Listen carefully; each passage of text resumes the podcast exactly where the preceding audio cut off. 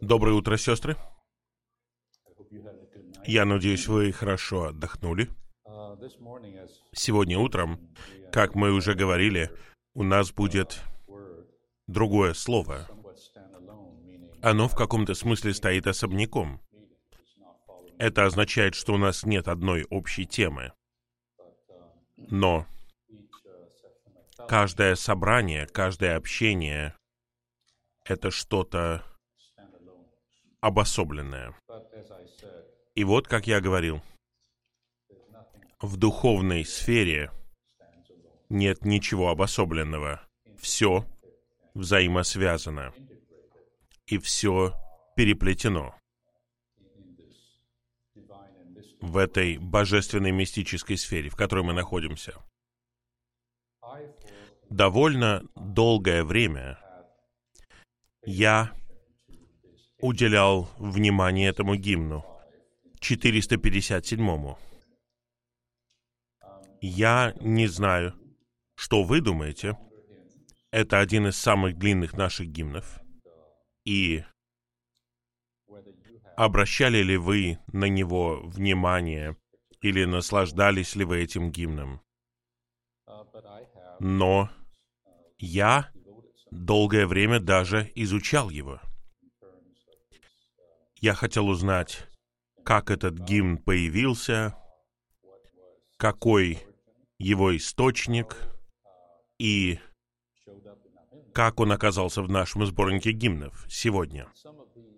И некоторые из этих исторических аспектов можно найти в этих отрывках из служения, сразу же после плана, который у вас есть.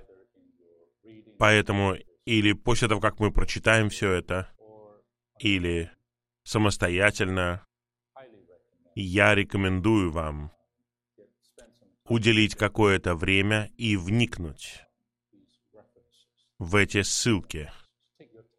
Не спешите. Я хотел бы еще кое-что сказать о гимнах. Как вы видите, я сосредоточен на гимнах. Я ценю гимны и духовные песни. И иногда мы ведем себя слишком быстро или слишком грубо, или мы слишком общие. И в результате мы упускаем многие тонкие детали в гимнах. И то же самое относится и к Слову, к Слову Божьему, Библии. Итак, быстрый человек или грубый человек, просто общий человек, этот человек не может узнать Господнего Слова. В мире есть такая поговорка, что Бог в деталях. И в этой фразе что-то есть. Итак, требуется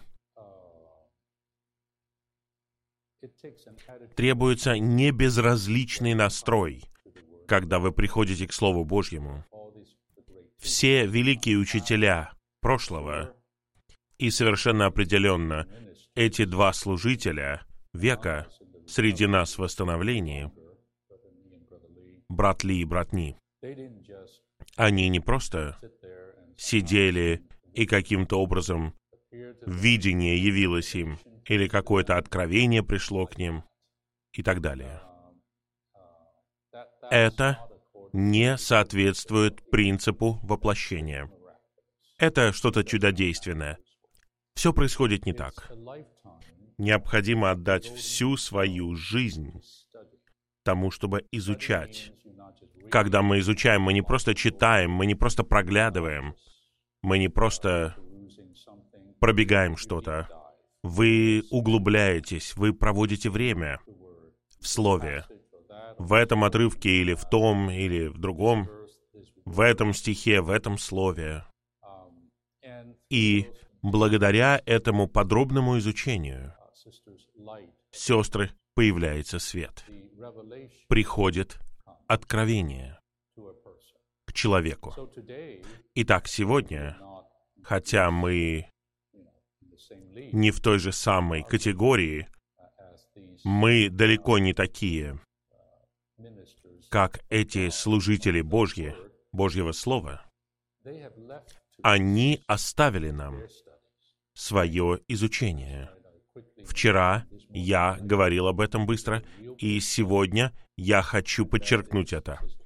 Сестры, я хотел бы, чтобы все вы вникали в жизнеизучение. Всего их 1984 сообщения. И они были сделаны на протяжении 20 лет или около того. И они были сделаны на очень зрелом этапе брата Уитнеса Ли. Это даже не будет преувеличение, если я скажу, что он излил свое сердце и душу в эти жизнеизучения. Он двигался дисциплинированно более 20 лет. И вот это произведение, это результат превосходной заботы о Божьем Слове. Он по-настоящему углублялся в глубины. Не поверхностно вообще, и также подробно. Итак, иногда он делал одно или два сообщения по одному предложению. Иногда даже по одному слову. Вот как я сейчас вспоминаю. Например, в жизнеизучении послания к филиппийцам вы откроете четвертую главу послания к филиппийцам. Он отвел, я даже не помню, сколько сообщений этому одному слову. Что это за слово? В четвертой главе послания к филиппийцам. Какое? Снисходительность. Так? Я не на сто процентов уверен, но я хотел бы посмотреть его сейчас. И да, это снисходительность. Так? Да, да. Снисходительность. И он говорит, что это слово снисходительность, как добродетель, это на самом деле добродетель всех добродетелей. Человеческих добродетелей, христианских добродетелей. Это совершенство всех добродетелей. И он одно сообщение за другим просто раскрывал, говорил об этой добродетели, снисходительности. Посмотрите сами, и вы получите свет, помощь. Я лично получил так много помощи от этих сообщений. Я просто привожу вам пример. И подобных примеров много. Итак, хотя мы с вами не имеют способности изучать Слово таким вот образом, но это Слово стало подобно шахте. В него углублялись, его изучали до глубин, до последних деталей для вас и для меня. Почему бы нам просто не изучать все это и не читать все это? 1984, ну, грубо говоря, 2000 сообщений. Если вы будете брать два сообщения в неделю, это означает одно сообщение в три дня. Это означает, что вы не будете спешить, вы не будете читать их поспешно, вы будете читать их, я бы сказал, путем впитывания, путем усвоения. Вы знаете, даже когда вы едите, лучше всего есть, есть медленно. Можно быстро все запихать в себя и быстро проглотить, как люди в каких-то странных соревнованиях. Они не жуют, они просто закидывают в себя это в желудок, и я не знаю, что происходит с ними потом после этого. Наверное, что-то нужно после этого делать. Не так мы должны приходить к Слову. Мы принимаем Слово, принимая его медленно. Это можно сравнить с обедом в дорогом ресторане. Если я дам вам стейк, говядина вагу или что-нибудь подобное, лучший стейк, вы же не закинете его в себя. Меня бы это даже оскорбило. Потребовалось два часа, чтобы приготовить его, а вы просто быстро проглотили его. Где восхищение? Это означает, что вы не знаете, как есть изысканную еду. Нужно отрезать немножко, положить в рот и вот так вот делать. С вином там и так далее. Вы наслаждаетесь. Вы впитываете. Вы глубоко восхищаетесь тем, что вам подают. Пришло время для того, чтобы мы научились это делать. Некоторые из вас уже читали жизнеизучения. Уверяю вас, если вы будете читать их вот так вот, вы скажете, где я был раньше? Я даже не помню, чтобы я читал это или то. Вы видите? Итак, вчера мы рассматривали это слово во втором послании Петра, где говорится «Внимайте пророческому слову». Я хотел бы, чтобы вы обратили внимание на это слово. «Внимать». Это означает обращаться осторожно. Вы уделяете внимание. Вы отдаете себя этому. Сестры, не думайте, что это работа братьев, работа старейшин, полновременных служащих. Пусть они изучают истину. Я просто обычная домохозяйка. Нет, пожалуйста, не делайте этого. Не недооценивайте себя. В таком случае вы не трезво оцениваете себя. Я не говорю, что вы должны считать себя кем-то великим, но я хочу сказать вот что. Помните этот случай с жителями Верии, это Деяние, 17 глава. Павел шел из города в город, он благовествовал, проповедовал Слово, и он пришел в город Верию, после того, как он был в Фессалониках. И после этого, там буквально несколько стихов, это Деяние апостолов. Там говорится, что эти жители Верии были благороднее, благороднее тех, что в Фессалонике. Они все дорогие святые. Это все церкви Божьи. Но вот такой комментарий, комментарий, что эти верийцы благороднее. Почему? По крайней мере, то, что записано там. Потому что они исследовали Писание ежедневно. Вот что делало их благороднее. Они не просто читали, они исследовали. В те годы они наверняка исследовали Ветхий Завет, потому что это единственное, что было доступно из Писаний.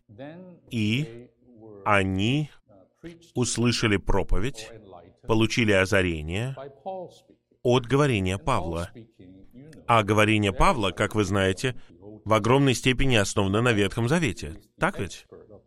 Он эксперт в Ветхом Завете, но он осознал, у него было видение и откровение, как у пророка Божьего, как у апостола. Он увидел то, что было скрыто на протяжении веков в Боге. А именно то, что все Писание в конечном итоге говорит о Христе, о Иисусе Христе. И он толковал это, и эти верийцы взяли проповедь Павла и вернулись, потому что они были иудейского происхождения, к Писаниям, и сравнили, и исследовали. Вот суть.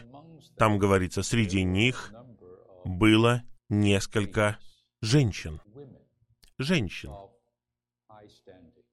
почтенных. Я не знаю, кто они были, может быть, жены каких-то чиновников, я не знаю. Но это были женщины. Там особенно говорится о женщинах.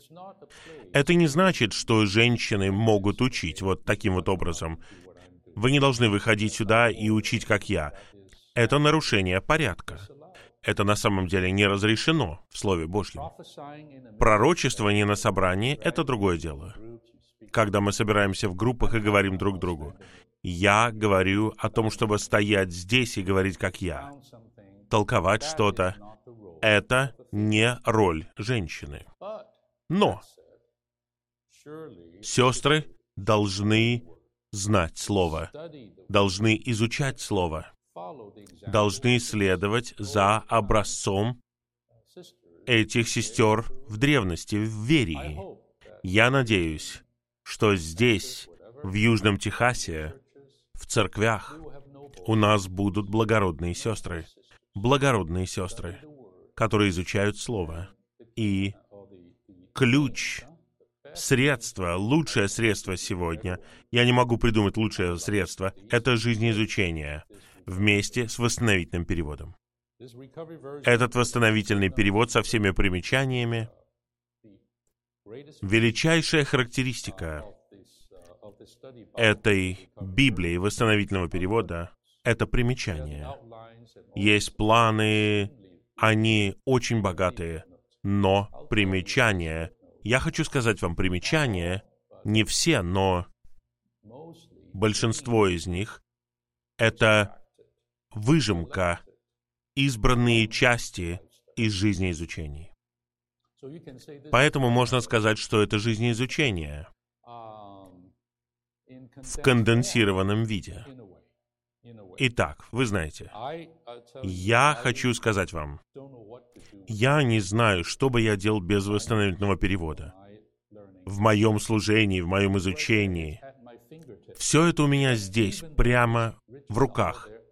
И хотя у меня есть все это богатство, я должен упражняться, я должен проводить время в этом, я должен уделять внимание этому, и чем больше я вникаю во все это, чем больше я изучаю это, тем больше приходит свет. Тем больше приходит свет к вам.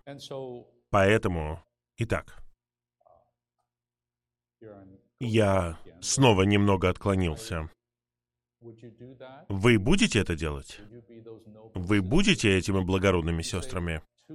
Вы говорите два в неделю?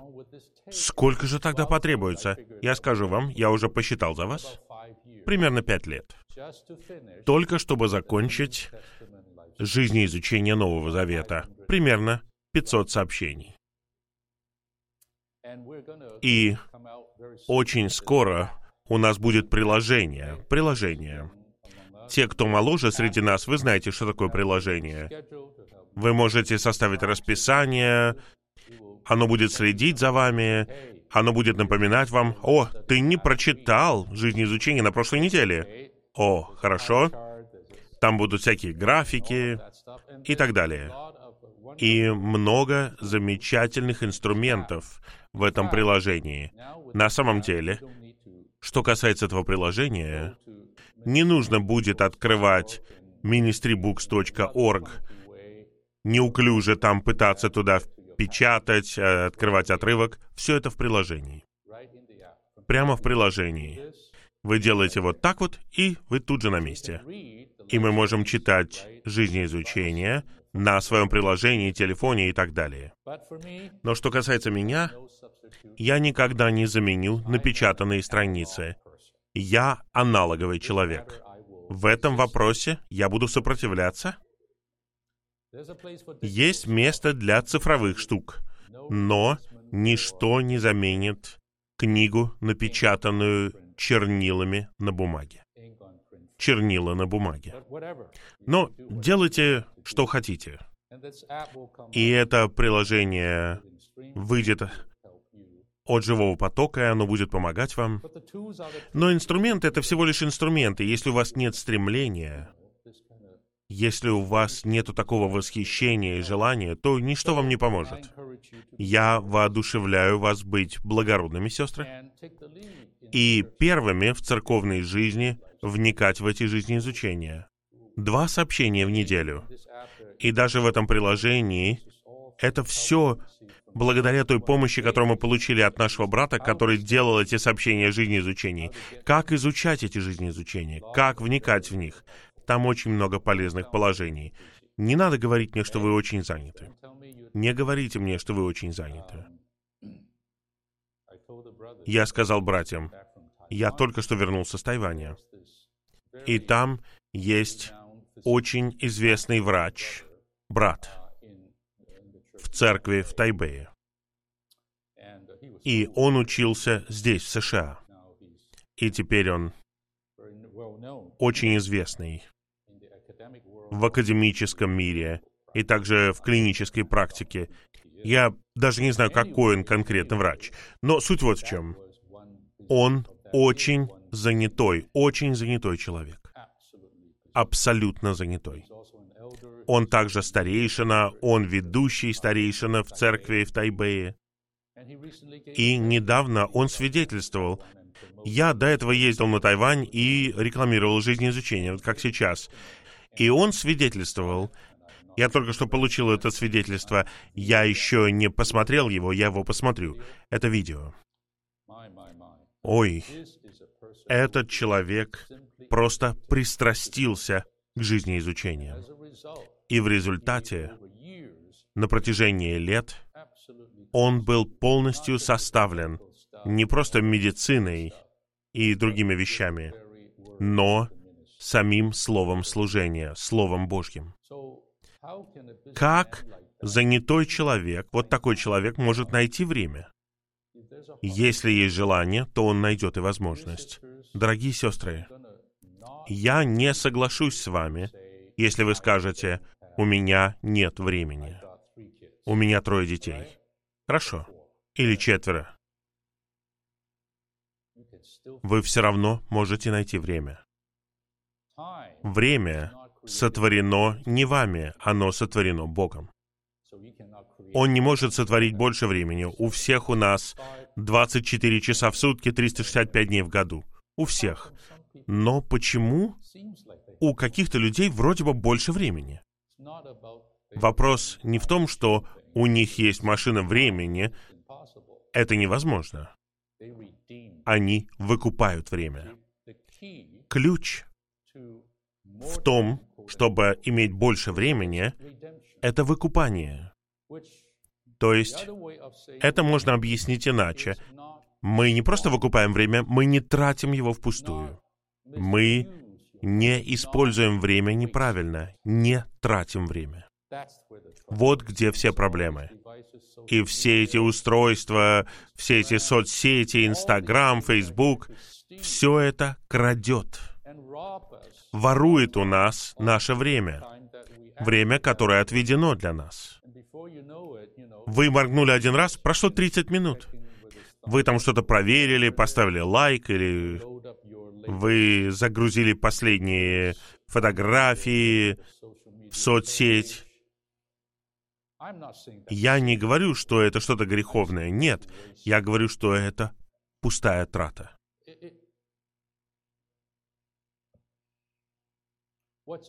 Что важно? В чем приоритет, сестры?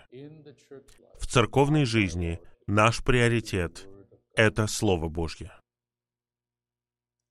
Не вот эти вещи. Мы не в мире. Мы не как люди в мире.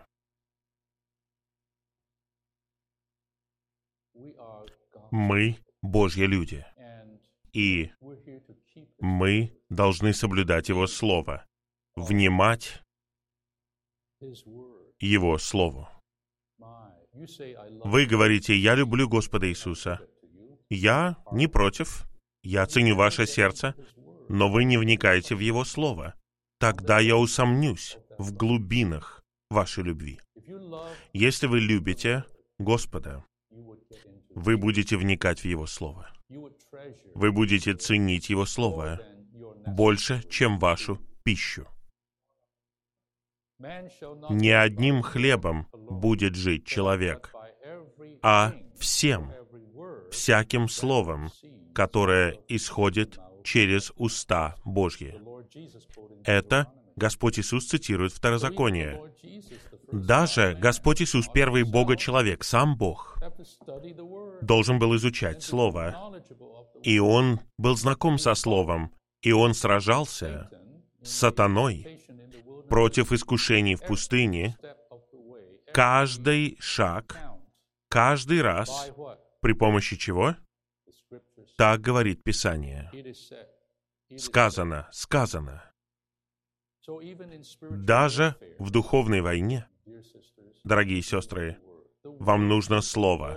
Слово — это всеобъемлющее обеспечение. Это верные обещания Бога.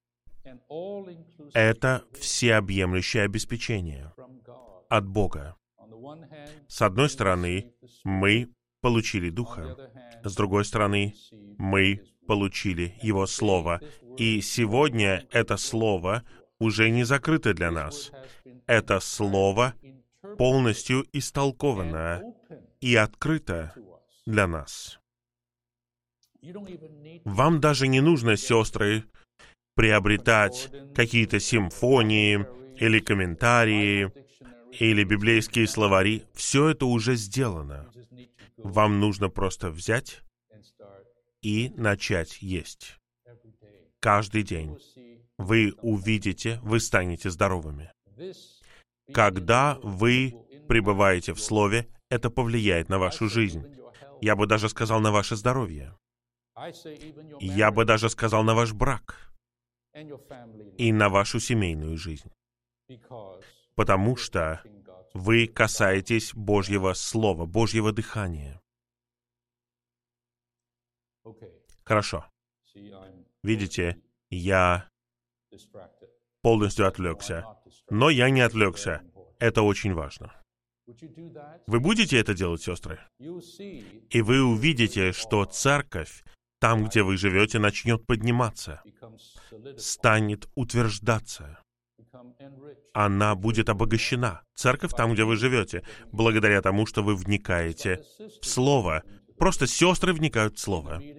На собраниях у вас будет что сказать. На собрании пророчествования вы можете что-то сказать, чтобы преподносить Христа, преподносить что-то от истины и действительности в Писаниях. И благодаря этому слову вы сможете переживать Христа все больше и больше. Церковь созидается не чем-то, а духом и словом, жизнью и истиной. Это основополагающие элементы созидания поместной церкви. И благодаря этому вы можете служить, вы можете благовествовать, вы можете пасти людей, вы можете пророчествовать на собраниях для созидания церкви. Сестры, я умоляю вас, я по-настоящему прошу вас, делайте это. Сейчас еще начало 2023 года. Я не просто говорю о новогоднем обещании, а о чем-то более серьезном. Это решение на всю вашу жизнь, всю оставшуюся жизнь. Направьте себя. Запланируйте свою жизнь так. Если вы хорошая мать, вы все планируете наперед. Ради Господа, ради Его Слова вы должны все планировать. Просто найдите сколько-то минут в день, 15 минут, 30 минут, в зависимости от вашей ситуации. Вот тут молодые сестры есть. И найдите это время. Десять минут здесь, десять минут там, я не знаю вашей ситуации. И вникайте в Слово. Я возвращаюсь к сегодняшнему общению. Этот гимн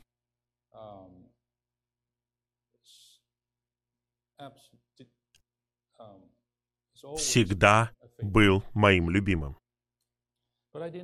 Но я не знал многого о нем, я просто любил его и пел его. Но я не знал многого о нем. Только в последние годы я начал по-настоящему наслаждаться им, и я получил много помощи. И у меня возникло бремя вникнуть в него. И то, что у вас в руках, этот план и все остальное, это открытие. И это не полная картина. Я, видите, я хочу сделать небольшой документальный фильм по этому гимну, чтобы помочь святым оценить один гимн. Есть и другие гимны, великие гимны, написанные Дарби, другими великими авторами гимнов. Этот гимн, я бы сказал, можно рассматривать как гимн, который представляет самого Вочманини. На самом деле, это жизнь лозы. Этот гимн 457 «Жизнь лозы». Я хотел бы сказать сегодня вам, это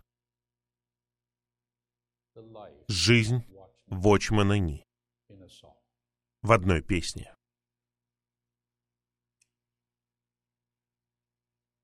Откуда появилась эта песня? У нас нет времени. Это не мое бремя. Но небольшая история. И здесь вы видите слова самого брата Ли. Слова брата Ли. Вот два небольших абзаца. Я прочитаю их вам. Он говорит, это его собственные слова. Когда он сказал это? Он сказал это в 1950 году, 51 году, когда по всему Китаю распространялось оживление в Господнем восстановлении. Прошло всего лишь несколько лет с тех пор, как было восстановлено его служение. Восстановлено после шести долгих лет зимы. Это означает шесть долгих лет, когда его остановили в его служении. Он не мог служить шесть лет. Знаете, брат Ни начал служить в начале 20-х годов. Вот тогда началось Господнее восстановление. И его арестовали, посадили в тюрьму. Он был под гонением 30 лет спустя. 30 лет спустя. 1952 год. И он провел оставшуюся жизнь следующие 20 лет, вплоть до 1972 года в тюрьме или в трудовых лагерях. И он умер там. Период времени его публичного служения был 30 лет или даже меньше. Подумайте об этом. И из этих уже коротких 30 лет его много раз останавливали, в некоторых случаях отлучали, в каких-то случаях откладывали в сторону. По крайней мере, три раза. Последний раз это было с 1900...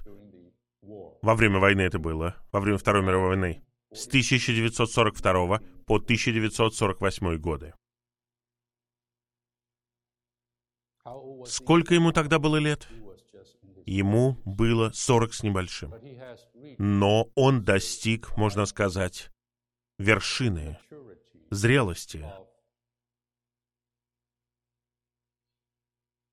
своего служения. И именно в этот момент его остановили. Если бы вас остановили, ничего страшного. Если меня остановят, ничего страшного.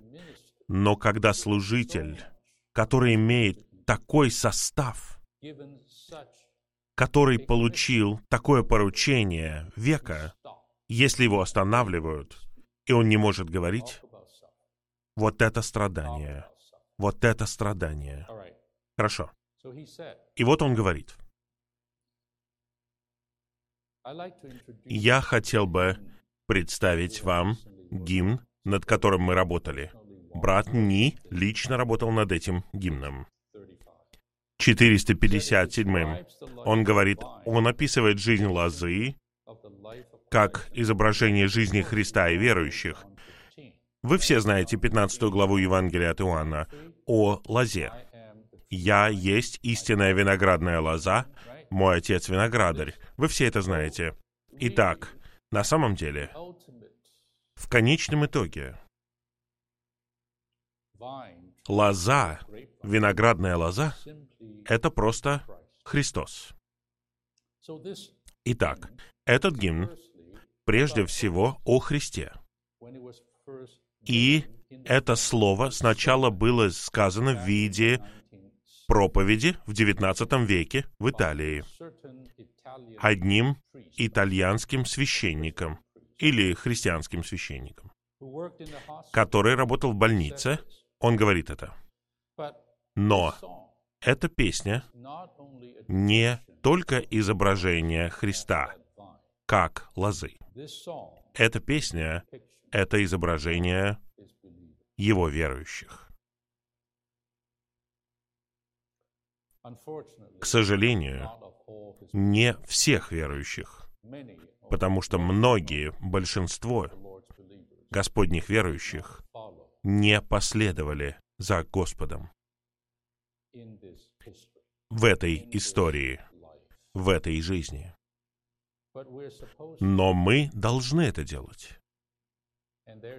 И есть некоторые, кто так живет. И в этом случае это Watchman Источником ее является Уго Басси. Это имя итальянского священника. Итальянец, родившийся в начале 19 столетия. Он сделал проповедь пациентам в больнице. Это было во время какой-то войны в Европе. Это всего лишь проповедь. И эта проповедь была переведена в стихотворение.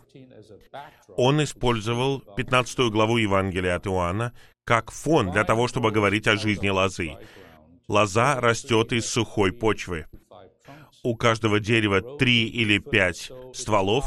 Когда она вырастает, примерно на 30 сантиметров, ее привязывают к шесту, а все остальные ветви отрезают. И вот, сестры, вы теперь видите жизнь лозы. Это жизнь страданий. Вас привязывают, сажают в жесткую почву, подрезают, обнажают под жарким солнцем. Вы знаете, лоза растет, ей нужна жара, ей нужно сильное солнце. Она начинает расти, но как только появляются цветы, да, распускаются цветы, но ненадолго, они очень быстро увядают. Потому что лоза существует не для того, чтобы производить красоту. Не в этом цель ее жизни. Итак, цветы появляются, потом они исчезают. Они засыхают и уступают место сочному винограду.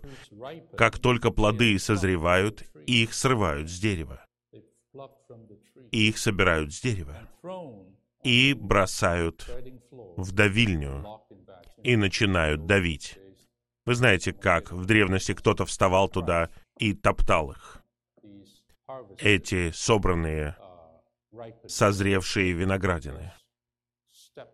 Просто топтали их, давили их, пока не потечет сок. И этот сок становится вином для наслаждения человека. Зимой, после того, как все это пройдет, садовник еще раз все обрезает и подрезает. Он срезает все ветви, которые приносили плод, и листья. И остается голый ствол. Еще один цикл. Спустя год еще один цикл. Он говорит, я впервые услышал об этой проповеди, это, говорит Nee, в 1923 году. Это вот тогда, когда он начал стремиться за Господом и служить Господу. Позднее мне дали экземпляр прозы на основании этой проповеди того итальянского христианина или священника. Эта проза была написана английской поэтессой по имени Харриет Элеонор Хамильтон Кинг. Она считается одной из лучших английских поэтесс. Сегодня мы перевели ее стихотворение на китайский язык и сделали из него гимн. Произошло вот что. Эта проповедь была сделана, эта проповедь стала прозой. Это как белый стих, поэма в виде прозы, написанная этой английской поэтессой. И брат Ни получил эту прозу и перевел ее на китайский язык и сделал из нее гимн в виде гимна. И он говорит, если бы у меня была возможность получить такой гимн в 1924 или 1925 году, я был бы готов заплатить 10 американских долларов за этот экземпляр. И вы думаете, 10 долларов? 10 долларов в 1925 году — это огромные деньги сегодня. И это в Китае. Суть вот в чем. Он ценил этот гимн, будучи молодым человеком, когда он был молодым. Даже до того, как он прошел через многие страдания в своей жизни. В последующие годы. Поскольку времени не хватает, я не скажу вам, как этот гимн попал в наш сборник гимнов. Вот в те годы, после того, как его служение возобновилось, он часто просил святых петь этот гимн на китайском языке. Это перевод самого брата Ни. И сегодня у нас два тома сообщений возобновления служения Watchman Ни. Если у вас есть время, я настоятельно рекомендую вам читать эти тома. И, возможно, этот гимн там где-то напечатан. Но как бы там ни было, как бы там ни было, произошло вот что. В те годы, после того, как его служение было восстановлено, он пел этот гимн. И он просил святых петь этот гимн. И Уитнес Ли получил огромную помощь от этого гимна. И он сказал, что большинство святых в то время не имели осознания, почему этот гимн. Но Уитнес Ли говорит, «Я знаю. Я знаю, потому что брат Ни был с ним. Он был одним из самых близких, на самом деле самым близким соработником, не считая еще одной сестры, которую звали Peace One. Брат Ли говорит, я знал, что этот гимн относится к переживаниям Вочмана Ни. Это на самом деле его история. Это на самом деле его история. Жизнь виноградной лозы, жизнь страданий, не для того, чтобы приносить плод. Это не только жизнь Иисуса, это жизнь брата Ни. Хорошо. Вы можете сами детали изучить. Этот гимн И вы спели сколько? Я выбрал восемь, да? Семь. Семь куплетов для того, чтобы мы пели, потому что 16 — это довольно много. Но, когда я перечитывал служение, я обнаружил, что на самом деле брат Ли упоминал и другие куплеты, помимо этих, поэтому я упустил их. Я упустил их. В конечном итоге вот суть. Вам нужно петь каждый куплет. Могу ли я, могу ли я порекомендовать вам, дорогие сестры? Давайте последующие недели после этого общения вы будете брать один куплет в неделю. Берите один и пережевывайте его, и пойте его, и вникайте в него в виде молитвы. В виде молитвы. Я верю, что если вы будете это делать, то чувство этого гимна, тема этого гимна, его дух войдут в ваш дух и ваше сердце. И это принесет вам большую пользу. Не говоря уже о том, вы согласны со мной, что это нечто очень прекрасное? Прекрасный. Я говорю об английском переводе. Если вы знаете китайский язык, пойте на китайском. Он еще более красивый. Я не просто стремлюсь к какой-то красоте, но он красивый. И куплет за куплетом он изображает подробно жизнь лозы в ее постоянном, непрерывном страдании.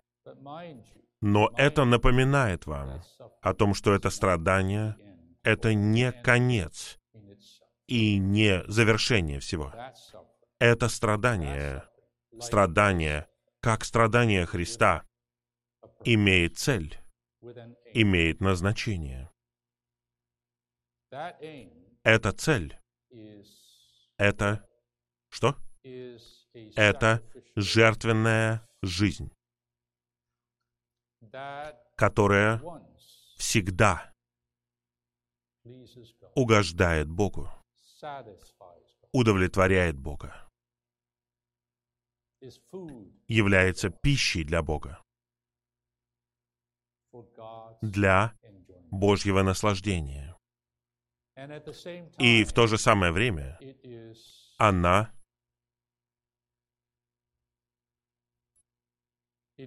приносит плод и производит вино для наслаждения человека, для радости человека, для возбуждения человека, для удовлетворения человека.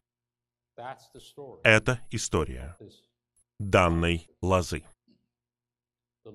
Господь жил такой жизнью жертвы. В конечном итоге вся его жизнь была приношением Богу. И вся его жизнь была чем? Пищей для человека. И каждый истинный служитель Бога жил такой же жизнью. И есть только один путь жить такой жизнью. Один путь — приносить такой плод. А именно страдания. Я знаю, даже когда я ехал сюда, я задавался вопросом, нужно ли мне говорить сестрами о страданиях. Разве это не депрессивная тема? Их нужно воодушевлять, у сестер уже достаточно страданий. Им не нужно, чтобы ты приезжал и говорил им о страданиях. Их нужно воодушевлять. Ну?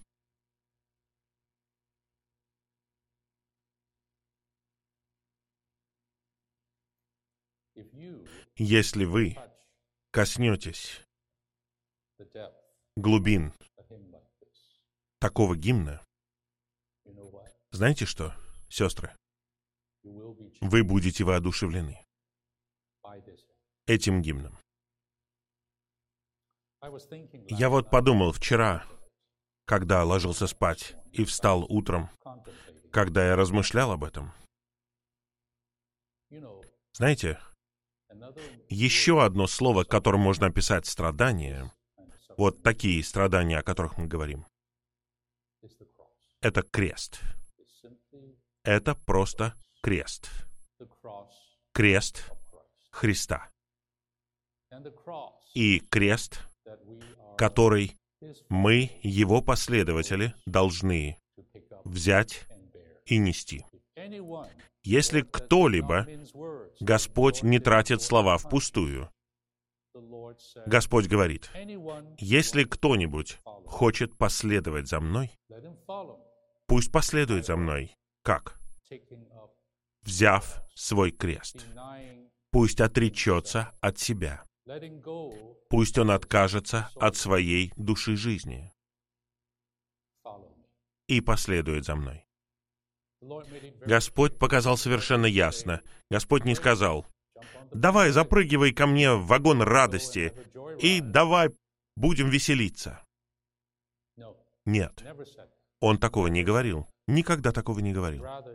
Он говорил им истину. Но опять же, такая жизнь несение креста и умирание для себя — это просто образец жизни, который жил первый Бога-человек. Все 33 с половиной года своего существования. Не только когда он пошел на крест и физически умер. Всю свою жизнь, как человек печалей, он жил под тенью креста. Он пил эту чашу не только в Гефсиманском саду, но со времени своего воплощения, зная, куда он движется. Он не выбирал страдать, но он страдал, потому что он знал, что это Божий предписанный путь. Это путь, как приносить плод. Это путь, как высвобождать жизнь, которая содержится в нем. Это как пшеничное зерно. Одно пшеничное зерно, которое должно упасть в землю и умереть. А если этого не произойдет, оно все еще останется одним зерном. Но если оно умрет, то, как в этом гимне, в этом разделе пути креста, если оно умрет, если оно умрет, будет много плода. Итак, ради этой цели, лежащей перед ним, этот первый Бога человек вытерпел крест, презрев посрамление ради той радости, лежащей перед ним. Итак, он выбрал жить таким образом, как предписал ему Бог. И в конечном итоге, физически, что?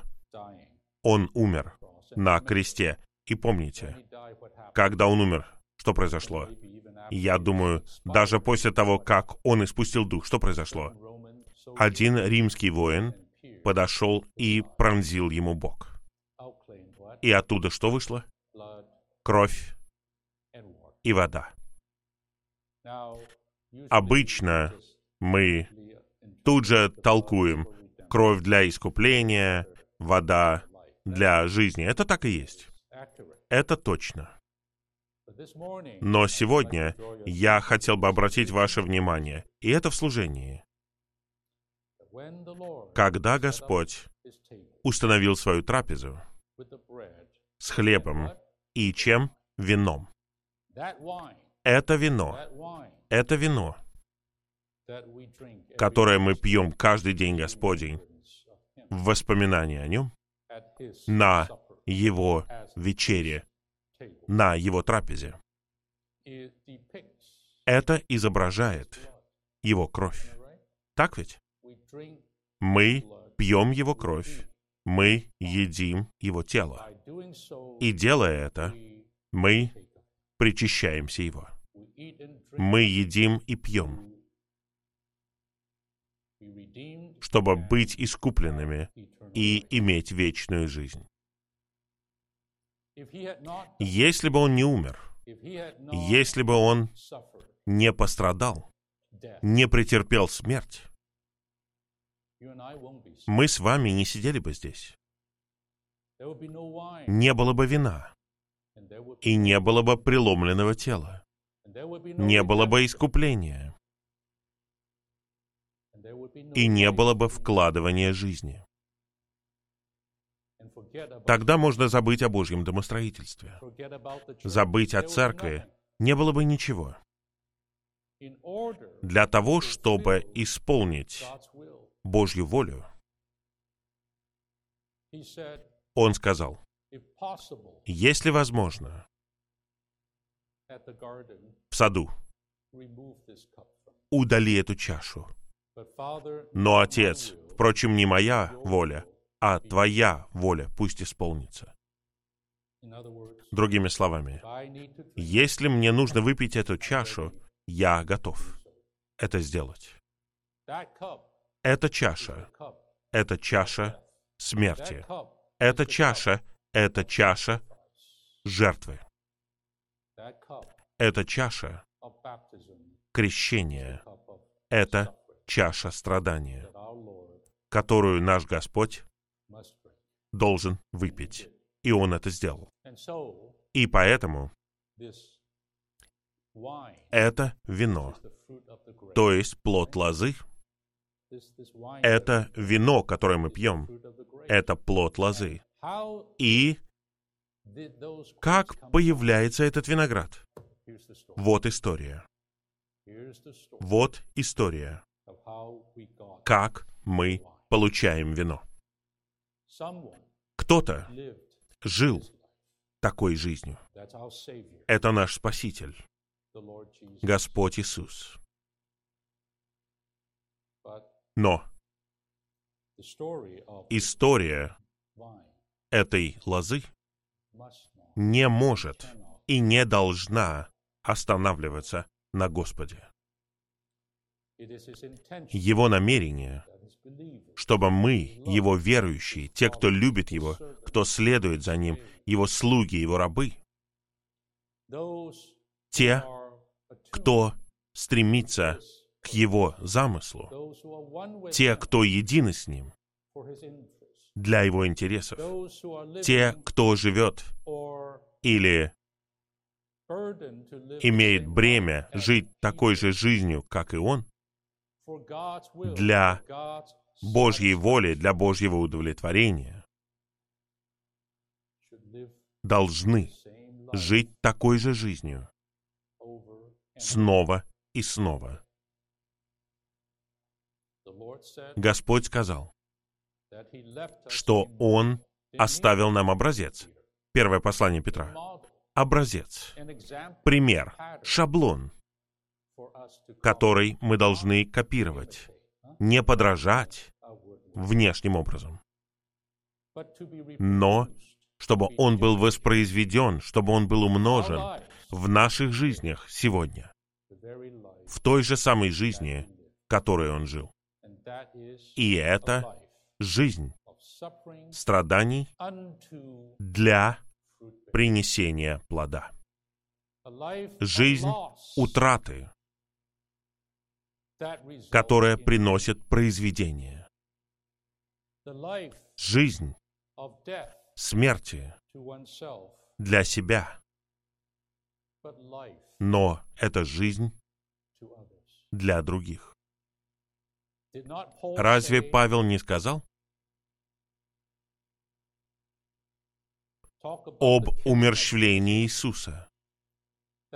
что эта жизнь, извините меня, его смерть работает во мне, чтобы жизнь работала в вас. Дорогие сестры, мы говорим об огромном принципе для надлежащего христианина, для надлежащего члена тела, для надлежащей ветви этой лозы, которыми мы являемся. Разве вы не ветвь на лозе? Поэтому все, через что проходит лоза, это наша история. Это наша история. Ветви живут не другой жизнью от лозы. Лоза — это соединение всех ветвей.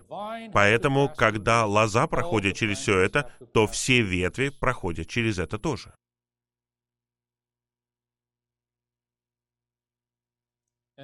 И со временем Таких будет много за последние две тысячи лет истории церкви.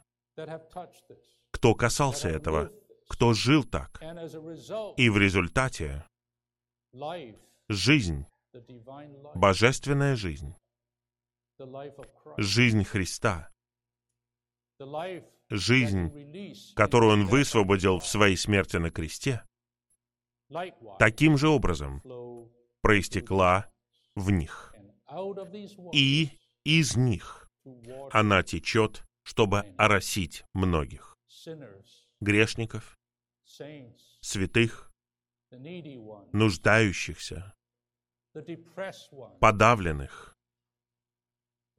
тех, кто поранен, тех, у кого проблемы, тех, кто лишен чего-то, тех, кто голоден и жаждет, кто даст им пищу? Кто будет преподносить им вино?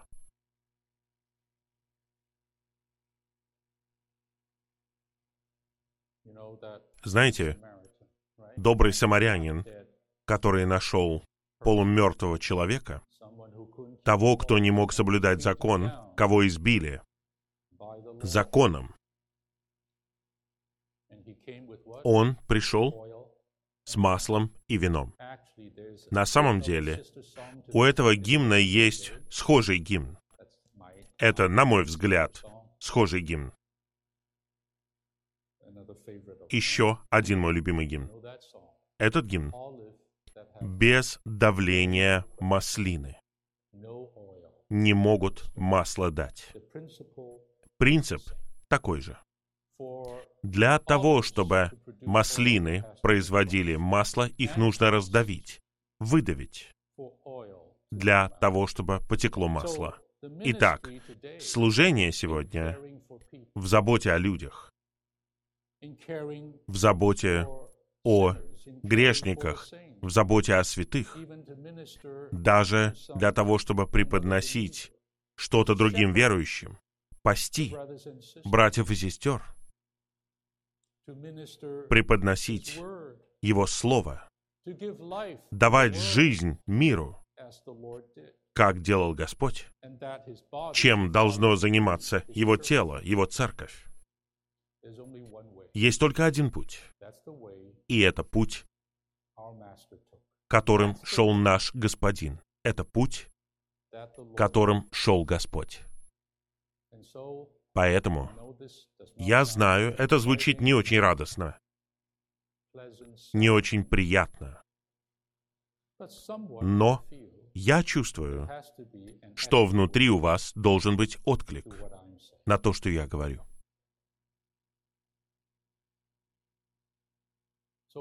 Итак, я только что отошел от своей мысли, о чем я думал вчера вечером и сегодня утром. Я думал вот о чем. Может быть, это покажется безумным для вас, если вы не знаете, о чем я говорю. А именно вот что. Здесь есть нечто странно таинственное, питающее. Я имею в виду в кресте. Если вы знаете крест только как смерть, боль, страдания, понимаете, что я имею в виду? Давайте говорить искренне. Есть и такая сторона для души.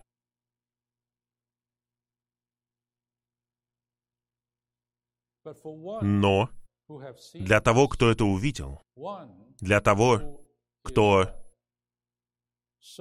стремится к этому,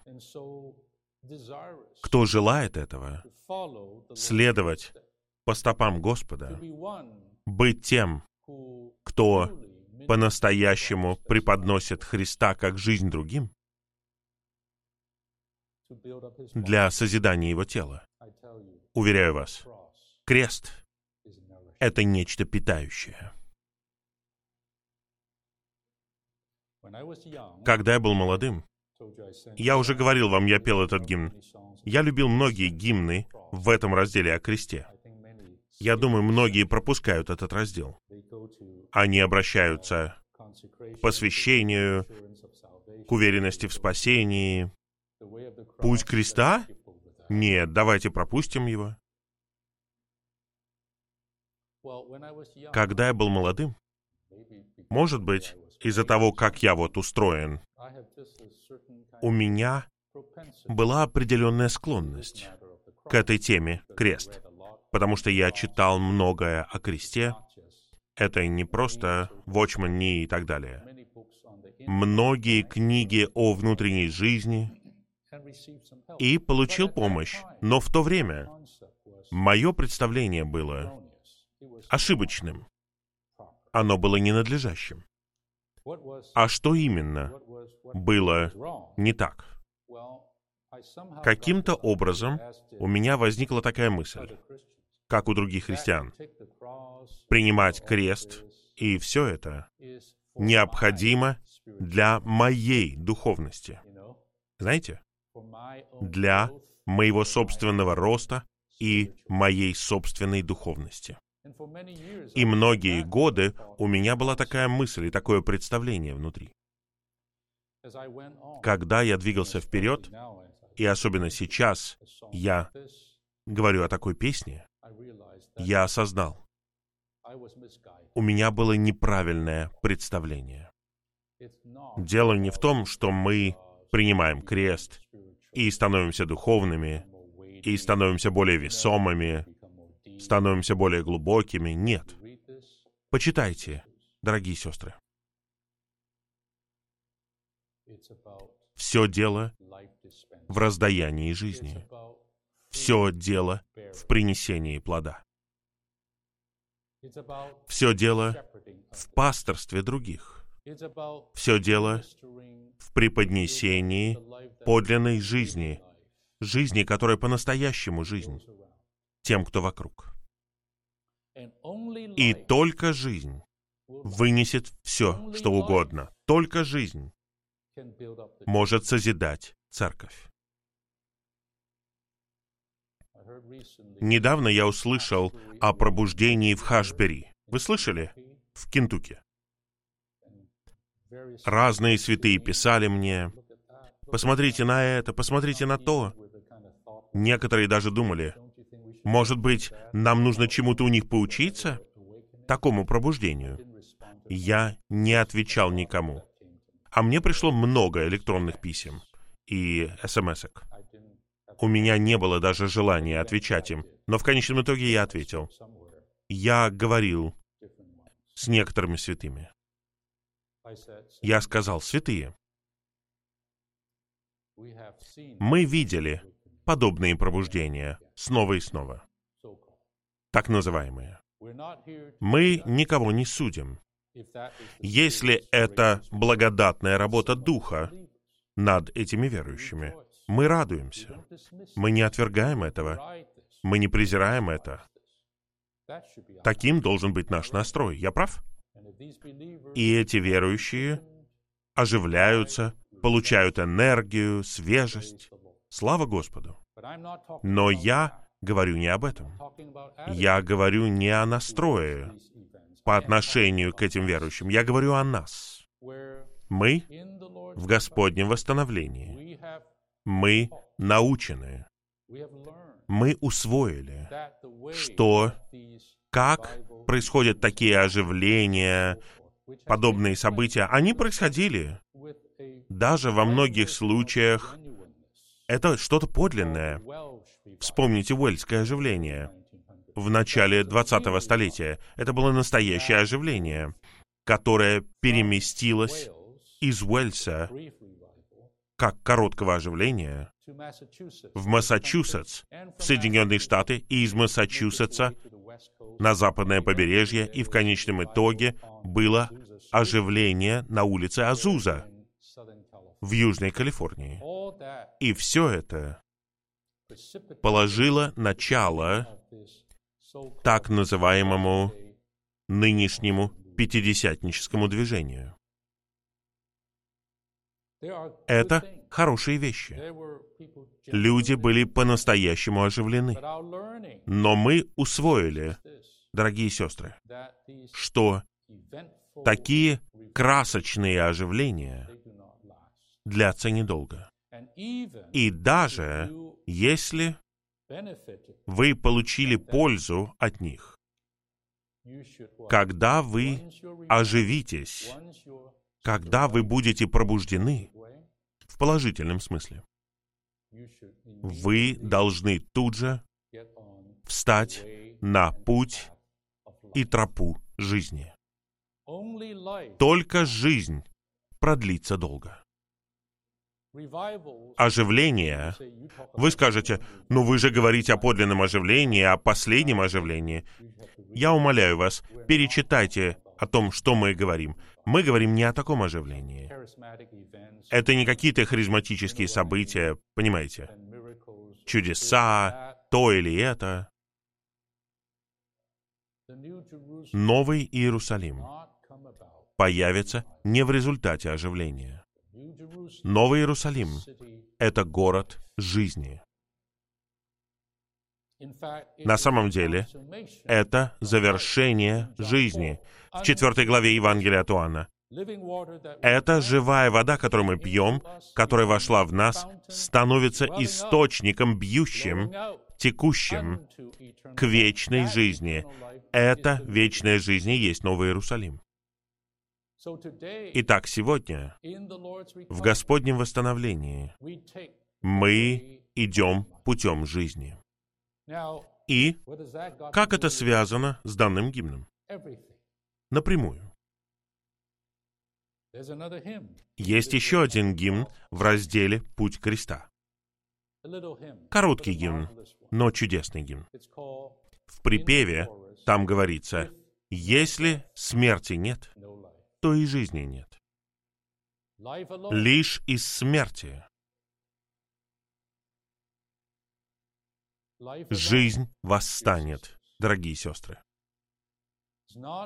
Дело не в том, насколько вы умные, дело не в том, насколько вы способные, насколько вы одаренные, дело не в том, сколько у вас знания или силы. Эти вещи могут помочь. Но в конечном итоге только жизнь созидает церковь. И откуда берется эта жизнь? Это божественная жизнь. Ну, она в нашем духе. Несомненно. Она свободно вошла в нас. Как дар. Но эта жизнь не должна просто оставаться в нашем духе. Эта жизнь должна проистекать.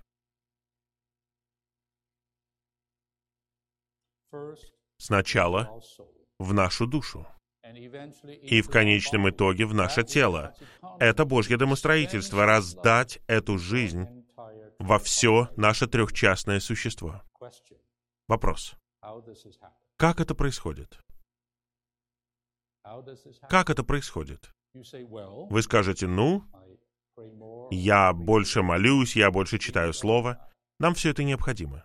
Но как эта жизнь в вашем духе выходит, чтобы пропитать, пронизать вашу душу, ваше психологическое существо, то есть вашу личность. Уверяю вас, даже это внутреннее проистечение жизни из вашего духа в вашу душу, чтобы сделать ваш разум жизнью, однажды, когда Господь придет, эта жизнь даже пропитает наше тело. Но этот процесс, течение этой жизни, даже внутри вас,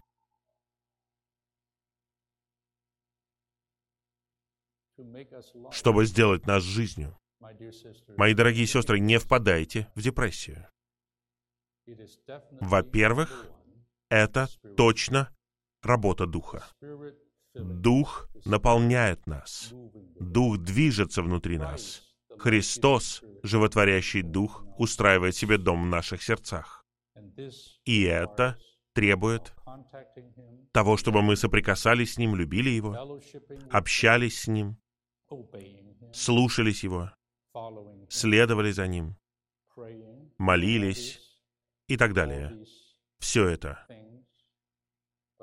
Но я хотел бы сказать сегодня, в результате наших страданий. Вам не нужно выходить и искать страданий.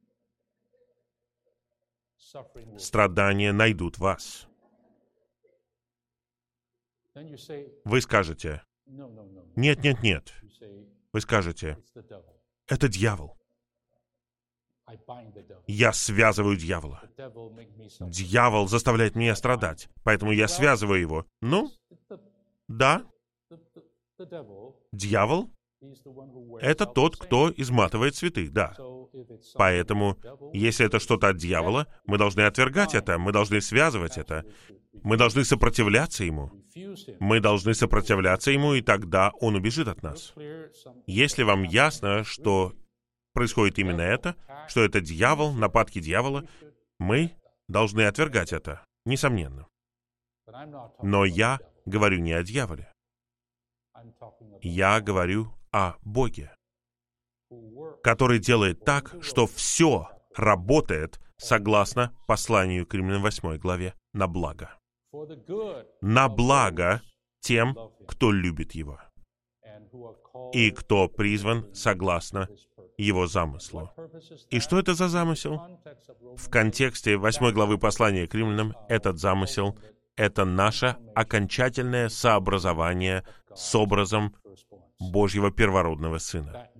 Это означает то, что Он наполняет нас, преобразовывает нас, сообразовывает нас и в конечном итоге прославляет нас.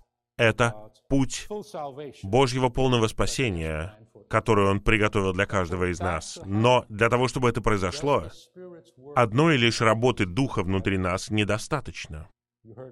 Вы верно услышали меня. Недостаточно. Дух нуждается в товарище. Соработнике. И этот соработник — это различные вещи, которые приходят к нам в нашей жизни, которые допускаются Богом и позволяются им в Его мудрости, бесконечной мудрости. И тогда все, там говорится, все, все люди, все вещи, все события, все обстоятельства, которые приходят к нам с вами, Просто в течение нашей жизни вы ничего неправильного не сделали, вы не сделали ничего плохого, вас не наказывают, но все это приходит к вам. Иногда в виде проблем со здоровьем. Иногда в виде финансовых трудностей. Иногда в вещах в нашей повседневной жизни, в нашем браке, в семье. Иногда это большие трагедии.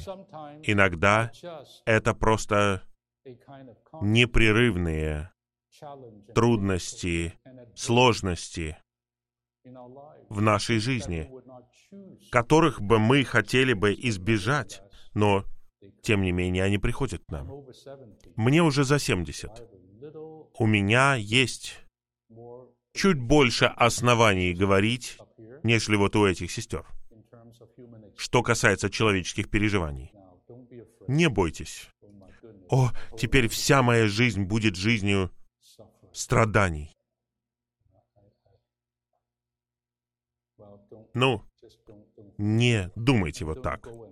И не надо намеренно искать себе страданий. Если вы любите Господа, как я любил Его в вашем возрасте, в высшей степени, я хотел служить Ему, я хотел жить Ему, я хотел быть для Его замысла. И я никогда не просил ничего плохого. Просто благословений. Господь, благослови. Кажется, кажется,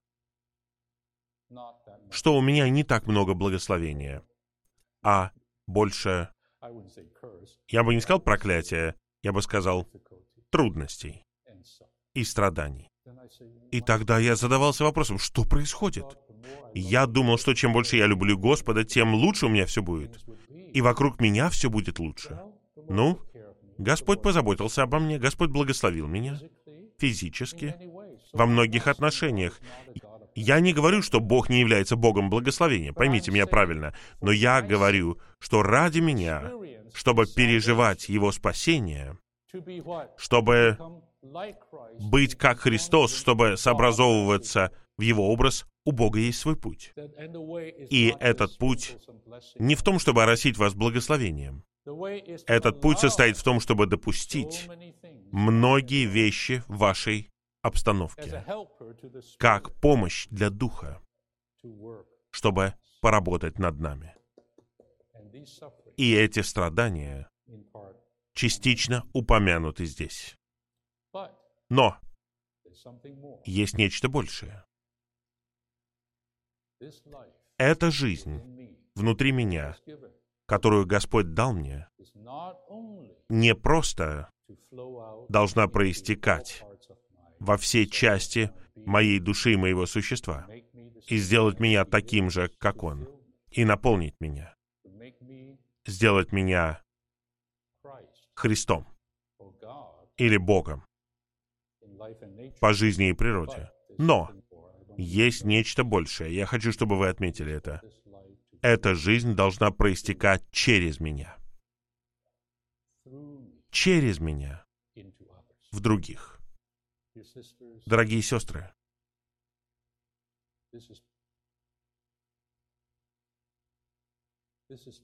это радость лозы, чтобы благодаря подрезанию, благодаря тому, что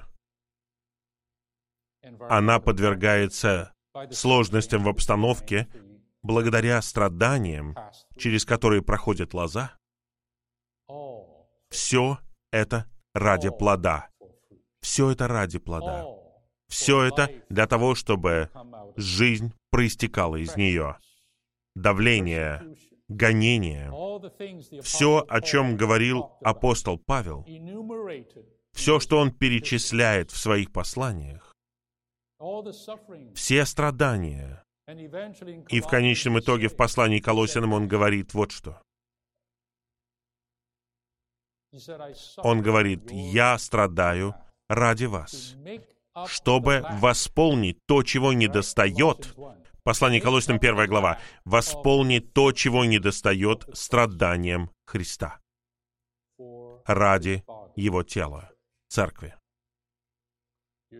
Дорогие сестры, наша цель — это не просто преобразование и созревание и полный рост — и приобретение Божьего полного спасения — это что-то личное.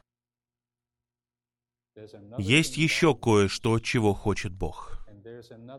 Есть еще одна нужда у Бога, а именно, чтобы эта жизнь, которую Он дал нам, чтобы она переходила дальше, чтобы она вкладывалась, раздавалась во многих других.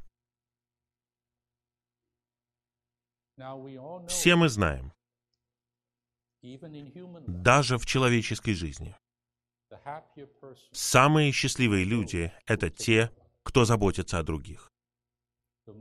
Чем больше в своей жизни вы заботитесь о себе, тем более несчастными вы станете. Поднимите глаза, посмотрите, поля побелели, они готовы к жатве. Не смотрите только лишь на себя.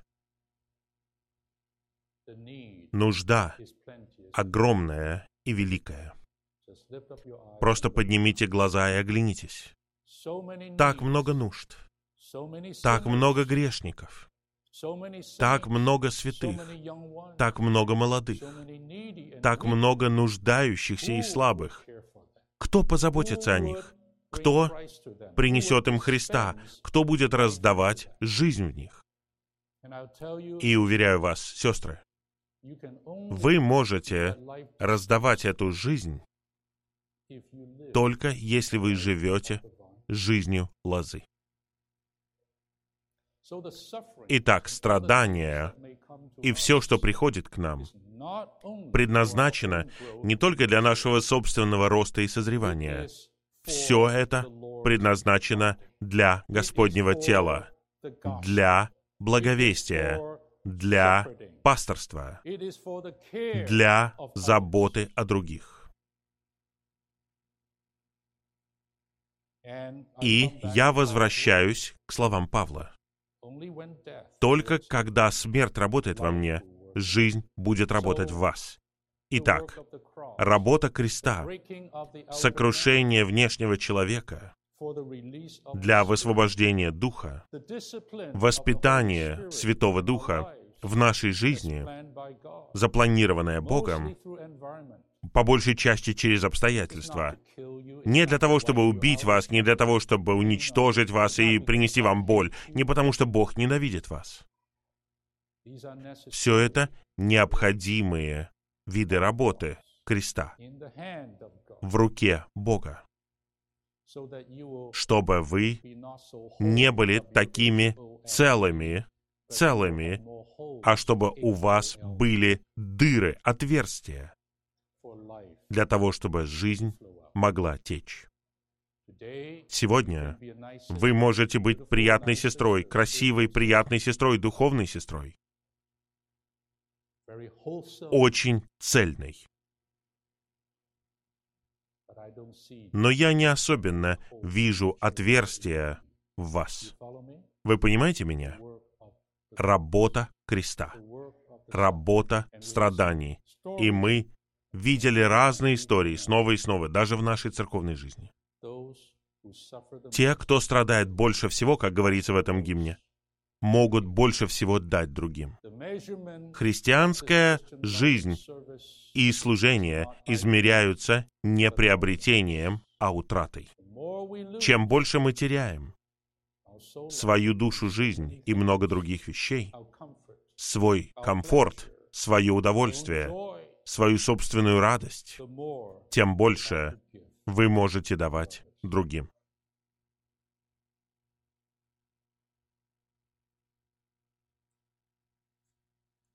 Я говорю дольше отведенного мне времени. Вы готовы будете петь этот гимн не сейчас, а по одному куплету в неделю, имея этот свет, то, о чем я говорю. Не думайте, о, это молодая сестра, это слишком глубоко для нее. Крест — это вот для пожилых.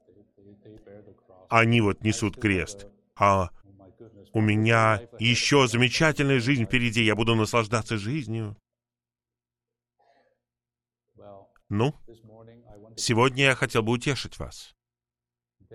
Есть питание и насыщение в кресте Христа. Если вы увидите это, и когда что-то будет происходить, вы не будете роптать, жаловаться, «Горе мне, почему это происходит со мной.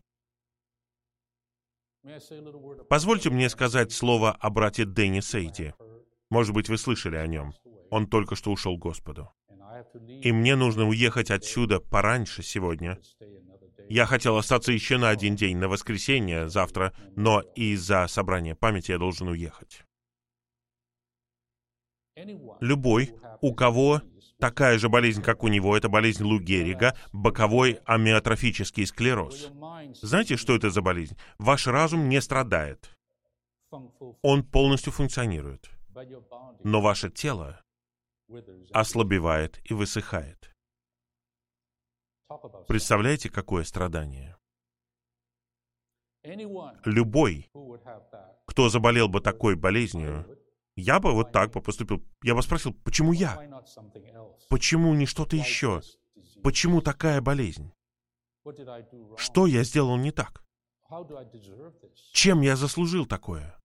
Думаю, так думали бы все люди. И наверняка наш брат тоже так думал. Но он написал кое-что некоторым из нас. У него не было ответа. Бог не пришел к нему и не сказал прямо ему что-то. Но в конечном итоге, в Слове, он пришел к заключению, как я цитировал в послании к Колосинам, что это все равно что-то для созидания тела Христова. Я не знаю, каким образом. Я не Бог. Ваши страдания и мои страдания предназначены для тела Христова. И вот так мы восполняем то, чего недостает страданиям Христовым. Не искупительный аспект, а созидательный аспект, который требует жизни. В конце я оставлю вас вот с этой мыслью. Десятая глава Евангелия от Иоанна. Господь говорит, «Я пришел, чтобы вы имели жизнь». Но на этом Он не остановился. «И имели ее в избытке». Мы не просто еле выживаем, выживаем и просто живем. Мы получили обещание получить изобилие жизни. Но для того, чтобы это изобилие жизни стало нашей долей, для этого требуется, чтобы мы жили определенной жизнью сегодня, а именно жизнью лозы. Это изобилие жизни не только принесет пользу нам в Божьем присутствии, но принесет пользу человечеству, принесет пользу Господнему телу. И я надеюсь, что вы, сестры, все увидите нечто большее об этом и устремитесь к этому. Хорошо? Я остановлюсь на этом. Аминь. Надеюсь, вы не подавлены. За радость, лежащую перед ним, он вытерпел крест. О радость! О радость! Чтобы другие могли принять Христа. Другие получили эту жизнь. Должны быть те, кто может раздавать эту жизнь кто будет сокрушен. Хорошо.